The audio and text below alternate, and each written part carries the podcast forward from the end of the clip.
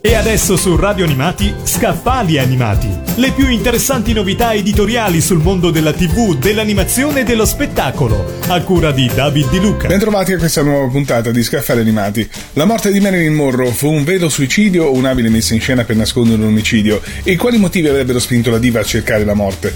Come si collega la sua tragica fine con la complicata relazione con i fratelli John Fitzgerald e Robert Francis Kennedy, che perderanno la vita entrambi in un attentato rispettivamente il 22 novembre 1963 e il 6 giugno 1968? Dopo più di 50 anni di speculazioni, ricostruzioni, inchieste e illazioni, il caso della morte della Monroe si può dichiarare finalmente chiuso. Due giornalisti del New York Times, Jay Margolis e Richard Baskin, ricostruiscono nei particolari la notte della morte dell'attrice nel volume che vi propongo oggi, intitolato proprio Marilyn Monroe, caso chiuso e pubblicato da Newton Compton. L'attrice aveva minacciato di rivelare segreti personali e politici dei Kennedy e i due potenti fratelli non potevano permettere che il loro destino fosse nelle sue mani. Questa è la tesi dei due giornalisti. Dopo essere stata l'amante del presidente John Kennedy, l'attrice era diventata l'amante del fratello Bob, il ministro della giustizia. Ma Marilyn voleva essere sposata e quando entrambi si rifiutarono di divorziare dalle mogli, li minacciò di rivelare ai media tutti i segreti personali e politici dei Kennedy. Stando a Margolis e Baskin li aveva annotati in un piccolo taccuino rosso, poi scomparso.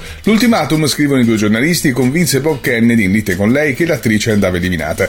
Peter Lawford lo aveva informato che Marilyn aveva un altro amante, lo psichiatra Grinson, e il fratello del presidente lo intrappolò. Se la tresca fosse venuta alla luce non avrebbe più potuto esercitare la professione e forse sarebbe finito in carcere. La ricostruzione della morte della dea hollywoodiana fatta da Margolis e Baskin è terrificante. Bob Kennedy entra con le guardie nel corpo nella villa di Lawford, dove la Monroe è ospite per farsi consegnare il piccolo taccuino rosso. Lei rifiuta, lui le fa iniettare alcuni barbiturici e chiama Grinson affinché la finisca.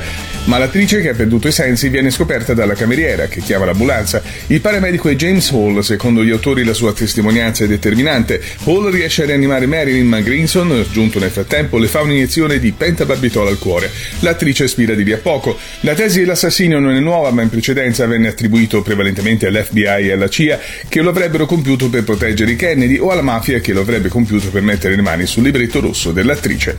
Abbiamo parlato di Marilyn Monroe, caso chiuso, di Jay Margolis e Richard Baskin, pubblicato da Newton Compton. Avete ascoltato Scaffali Animati. Le più interessanti novità editoriali sul mondo della TV, dell'animazione e dello spettacolo, a cura di David Di Luca.